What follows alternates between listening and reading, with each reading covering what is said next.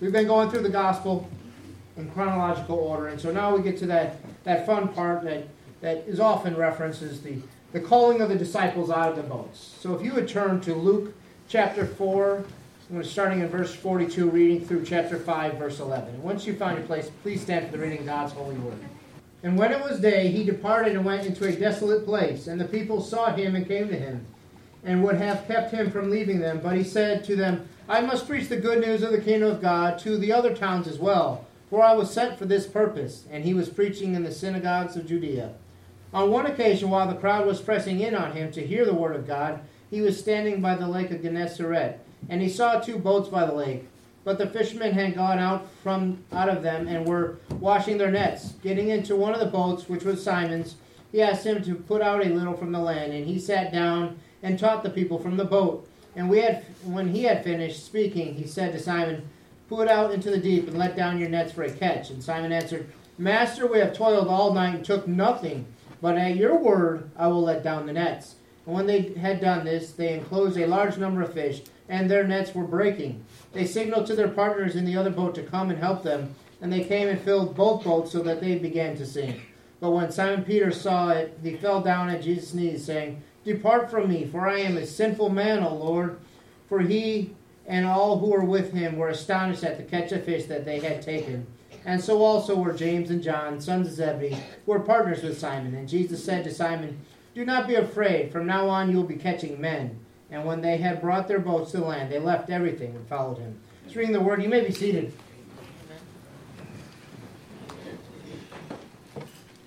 Now, just to kind of uh, catch up where we were last week, we, we saw Jesus um, had gone into um, the synagogue and he, he had preached in Capernaum and he actually casted out a, a demon. And that, that was quite a, a awe-inspiring thing. And, and the people are following, following after him and, and trying to figure out in their mind, what does it mean that, that Jesus has cast out demons, this authority that he has to do so. And as, as we see, we, we see that he goes on, he has to preach to the other in the other parts of the land as well. And he, he is preaching the kingdom, and, and people are really astonished. And many people are bringing him uh, people to be healed, people to, to cast, cast out demons. And, and last week we talked about how he went to, uh, after church, I said, What are we all going to do after church? You know, in Jesus' day, he went to Peter's house and they had a meal, but Peter's mom was very sick with a fever, and Jesus rebukes the fever. The only time we actually see Jesus rebuking a disease uh, of some, some sort. Um, and so we can tell by that that there was some demonic influence involved in this fever. But he, he cast them, them out, and immediately we see Peter's um, mother in law get up and, and, serve. And that's a lesson for all of us.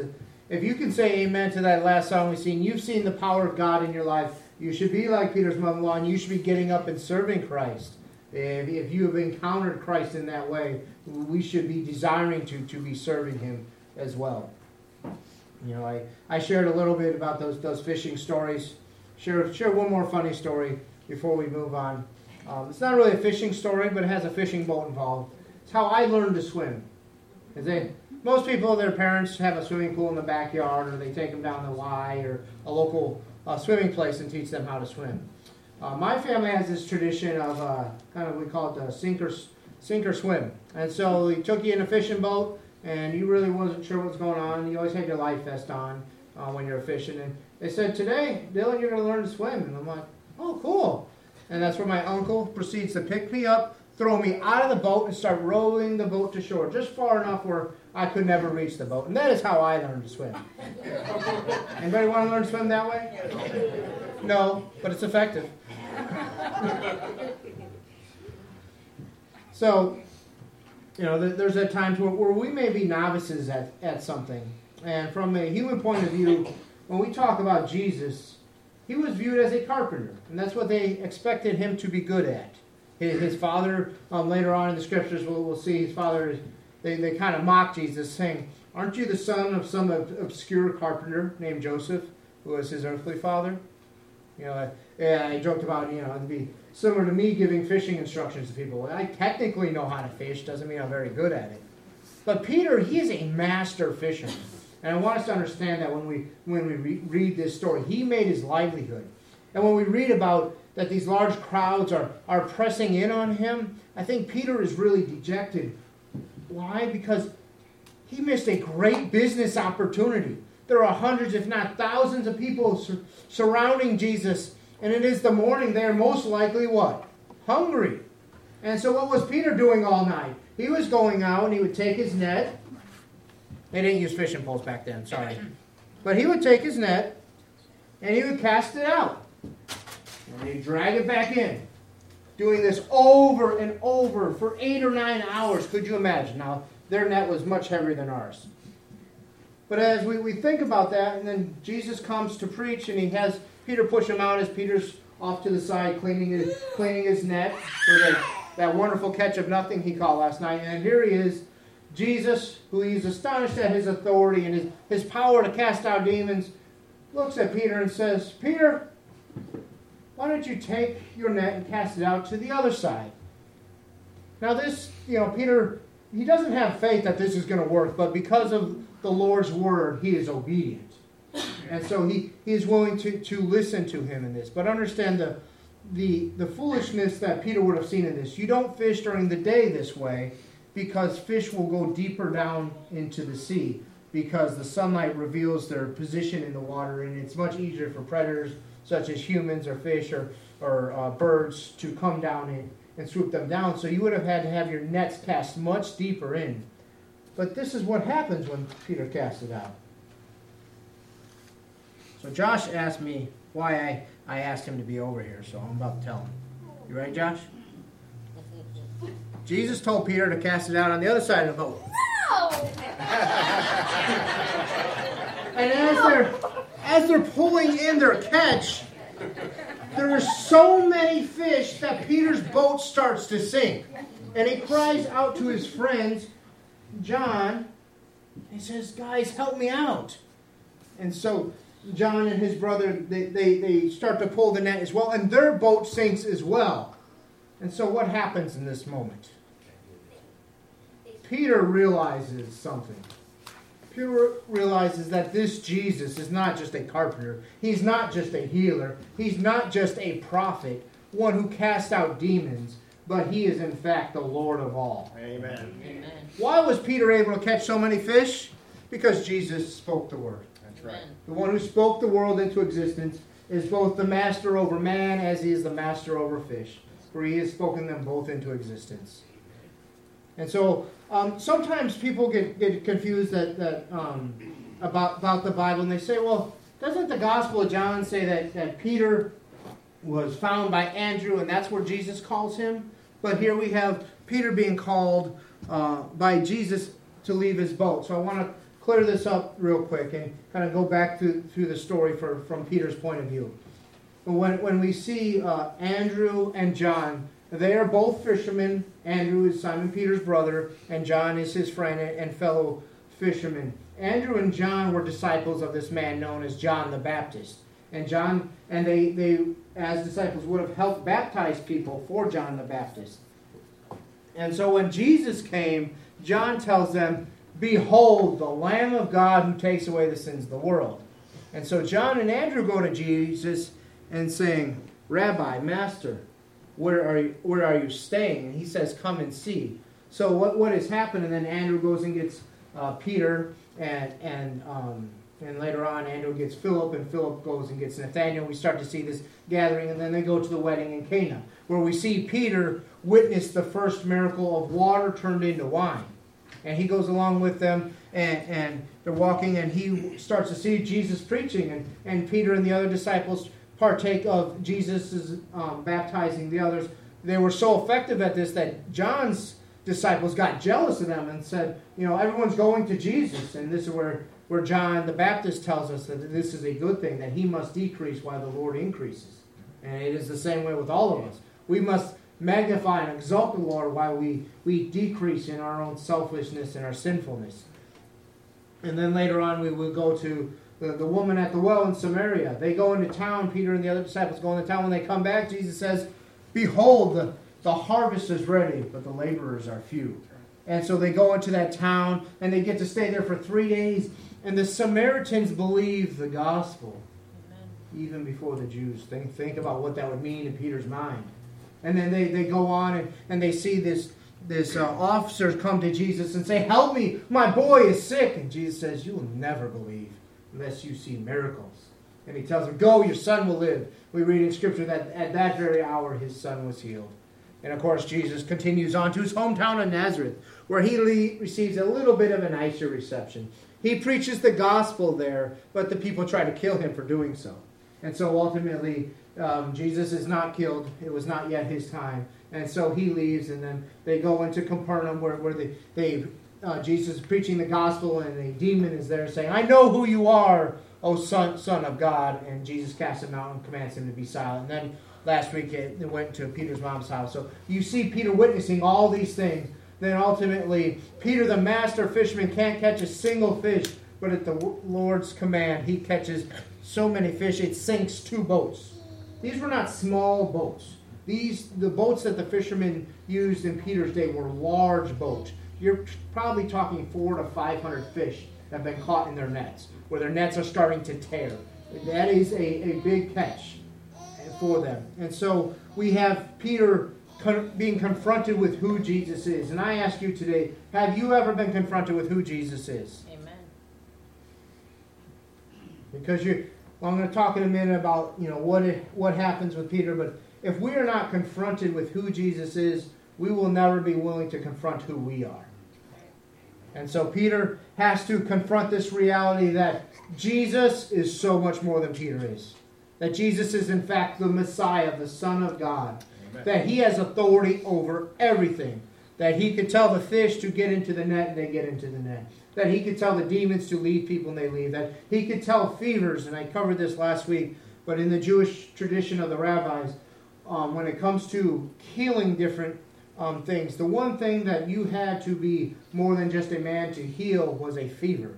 In fact, their tradition says only God could heal a fever because they had no remedy, no ailment. And even today, we can't really heal a fever. We could cover its symptoms. We could get, give you some uh, Tylenol to, to make the fever come down, but it doesn't actually make the fever go away because a, a fever is an underlying symptom of something else going on in your body. And, and so we, we witness Peter having this, this moment with Jesus where he's realizing that Jesus is so much more than he is, so much more than anything he's ever encountered.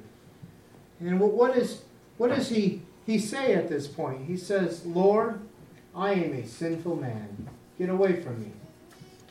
Now, there's going to be a, a point in your life, and I pray you've had that point already, where you have to come to grips with who Jesus is. Many, many people throughout the world try to grasp with who Jesus is. Some say he's a healer. Yes, he's a healer. Some say he's a teacher. Yes, but he's so much more. Some say he's a prophet. We have people of other religions who don't like us very much, but they acknowledge that Jesus is a prophet. But saying Jesus is a prophet is not going to get you into heaven. That's right. It can't save you. We have to acknowledge exactly who Jesus is and exactly what he has done and exactly who we are before that process can take place. We see Peter's entire fishing adventure there at night was fruitless. And why was it fruitless? Because it was not the Lord's will. Peter had been following Jesus for a good period of time now.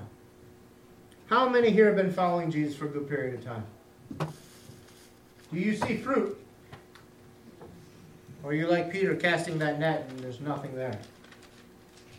If you've been following Jesus and you do not have fruit, I would ask you, have you actually come to grips with who Jesus is? Because there's many that followed. There were many that were there that day. It is Peter who says, I am a sinner. We know it's Peter that has been confronted with the holy and righteous God in his midst. And that is the reaction we all should have, is when we come into the holy presence of God Almighty, when we've been confronted by the Holy Spirit just who Jesus is, it should make us get down and say, Jesus is Lord, and I am a sinner. Depart from me, Lord. We can look back in the Old Testament, we see Isaiah is called up to the throne room of God. And God is saying, Who shall I send? And Isaiah is saying, Woe to me!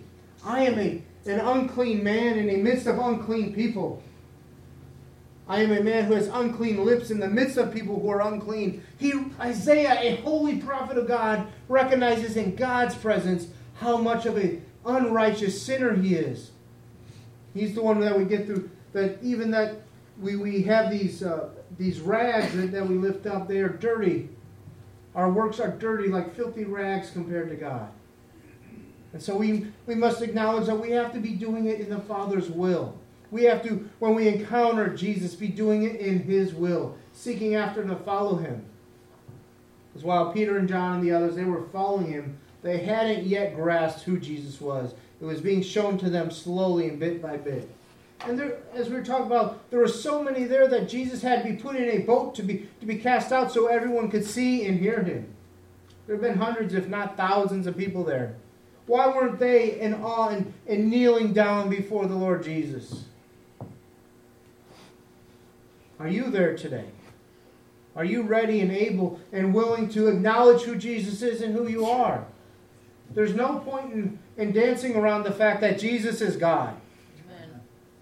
Amen. He is the creator of heaven and earth. He spoke the world into existence, and He is the one we will stand before on that great day of judgment. Amen. All our good deeds and all our evil, sinful, wicked deeds will be made bare. All that's done in the dark will be brought into the light. Amen. That light is Jesus. He is the one we'll stand before. So you could fool me, and I could fool you, and we could pretend that we're we're not a bunch of filthy sinners in, in the hands of a holy and righteous God. Or we can acknowledge that that is the situation that we find ourselves in. Who do we say Jesus is? Because it is only if you are willing to recognize that Jesus is the holy, righteous God who has your very soul in his hands. Will you be willing to say, Lord, I am a sinner? Have mercy on me. Lord, I need your grace. I need, I need your sacrifice on the cross to atone for my sins. Because if we are not willing to have our, our sins atoned for, then we are not really acknowledging who Jesus is. Right. Many people will say Jesus is Lord. But he says, I will say to many of them, Depart from me, for I never knew you. And Jesus knows the ones who recognize him and he knows the ones who are false. So I pray that this day you can have a similar response that Peter had and say, I am a sinful man or a woman. I am sinful. Being a pastor doesn't make me any less of a sinner than you. It means that I've acknowledged that I'm a sinner.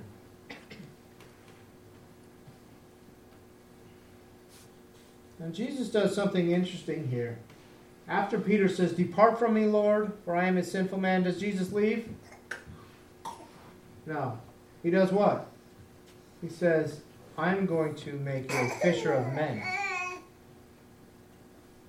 And that call and that command is to all of us.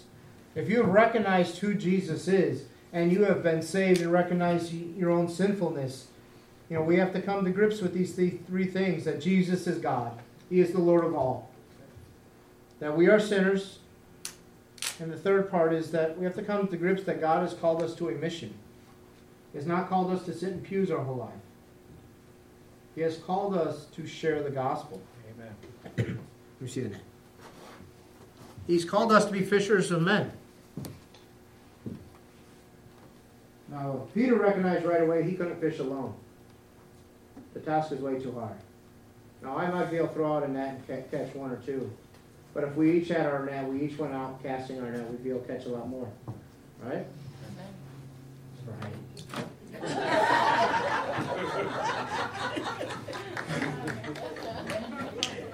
Well, I've caught one. Now it's his turn to go catch somebody. It's your turn. We are all called to a mission by God. All every one of us. Now we, we can look and we can think, and you say, well, you know, maybe God hasn't gifted me in that way. Maybe I don't have the gift of evangelism.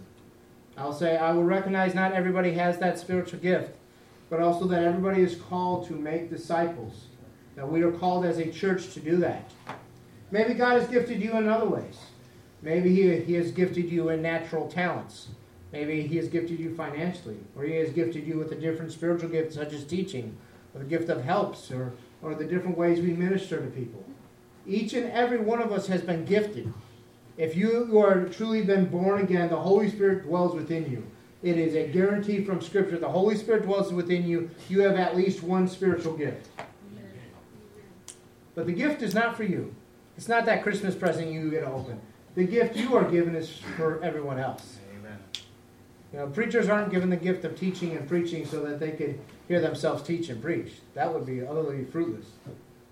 If this entire room was full of preachers, we, would be a sad bunch. No, we, we need the full full gifting that the Holy Spirit gives the body. And so that, that we can use those with others. Eh, we have a responsibility. And that, that is a word that comes from two different words ability and to respond. Do you have an, an ability that God has given you? Amen. Yes and amen. How are you going to respond with that? Are you going to use it to build the kingdom to bring God glory? Or are you going to look around and say, well, Joe over there, he, he's not using his gift, so I'm not going to use my gift. Or he's only given so much, so I'm only going to give so much. Sometimes we, we trap ourselves. We look around and see other people not doing what they have been called to do. Yes, that happens. But it doesn't give you an excuse not to do what you've been called to do. Because then you'll stand before God and He said, I have given you all of this, but you didn't use it. Why? And you're like, well, so and so didn't use it. Well, if we all had that attitude, nobody would use it. We have all been different given different gifts, and so we must, must do this for the kingdom. We all have, we're not all called to be pastors. We're not all called to, to actually work in the church. Some of us are called to, most of us are called to secular secular jobs. And, and, you and depending on how God has gifted you, you'll find yourselves in different places. Places that I'll never be able to be with you. But you know what? You could catch men and women there too. You can share the gospel with them there. There's no one stopping you. You have the same Holy Spirit living inside you that I do, that our other preachers here do, that Peter had. The same one that lives inside you goes with you to work, is there when you're praying, is there watching when you're sinning. So we said in Sunday school this morning, you're never really alone. The Holy Spirit's always with you, and He's watching. So I'd encourage you today to think about what is your boat that you need to get out of? What is your comfort zone? Peter, for him, there was nothing more natural and more comfortable to him than fishing.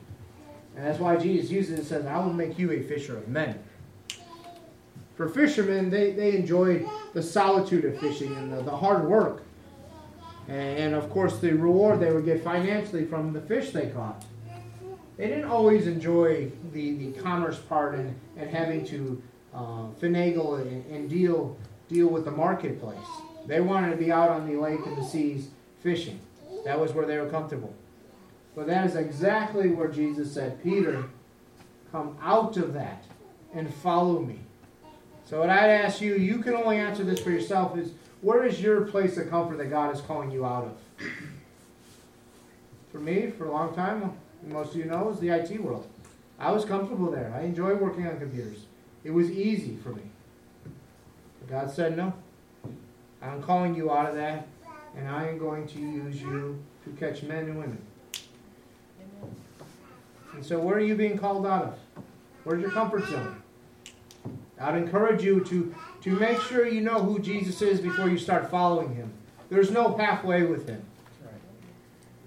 He is a, a God of mercy and grace, but a God of justice. A God who, who has given much, and he requires faithfulness and obedience in return. So don't follow if you're not willing to be obedient. You'll find yourself very miserable because you'll be relying on your, your own will and not God's. So as, as we close now, I, I would have you think on this of what you're being called away from, what you're being called to. Those are important things to understand and know. And be faithful and obedient in that, well, wherever that, that may be. Because God will be with you and He will bring His name much glory. But we have to be willing to say, okay, God, even that I don't think this is going to work, I'm going to cast my net out because you say so, and then watch what happens. I've never once experienced a time where God has said, I'm going to do this for you, and then Him not do it. Because God is faithful, far more than I am or anyone here is. So we need to trust God when He tells us to do something that doesn't seem logical, doesn't is out of our comfort zone. When he tells us to fish during the day, we'll fish during the day, even that it's easier to catch at night. If he says to walk away from something that you've committed your life to, understand that he's got something far better on the other side. Right. If he says to, to be still and listen and wait till he tells you to do so. Whatever God is speaking to you, listen. It is far better than anything else. Let us pray. Our Father, Lord Jesus, I thank you for this day. I thank you for the great example that Peter gives us. I thank you that you called him out of, the boat and that you're willing to, to call to us who, who acknowledge that we are sinners, Lord. I pray if there's anyone here who does not know you as Lord, they recognize that today. Recognize who you are, that you command even the fish that swim in the sea, and they listen and obey. I pray that, that we look and examine our hearts and see their, our own sinfulness and, and realize that we need a Savior. We need a Lord who has paid for our sins on the cross. Lord, I pray if there's anyone here who needs to know you this day, they come down now, Lord, and we will pray with them that they may know you, that they may hear those words to follow as Peter did. Be with us now and forever, Jesus. In your holy name. Amen.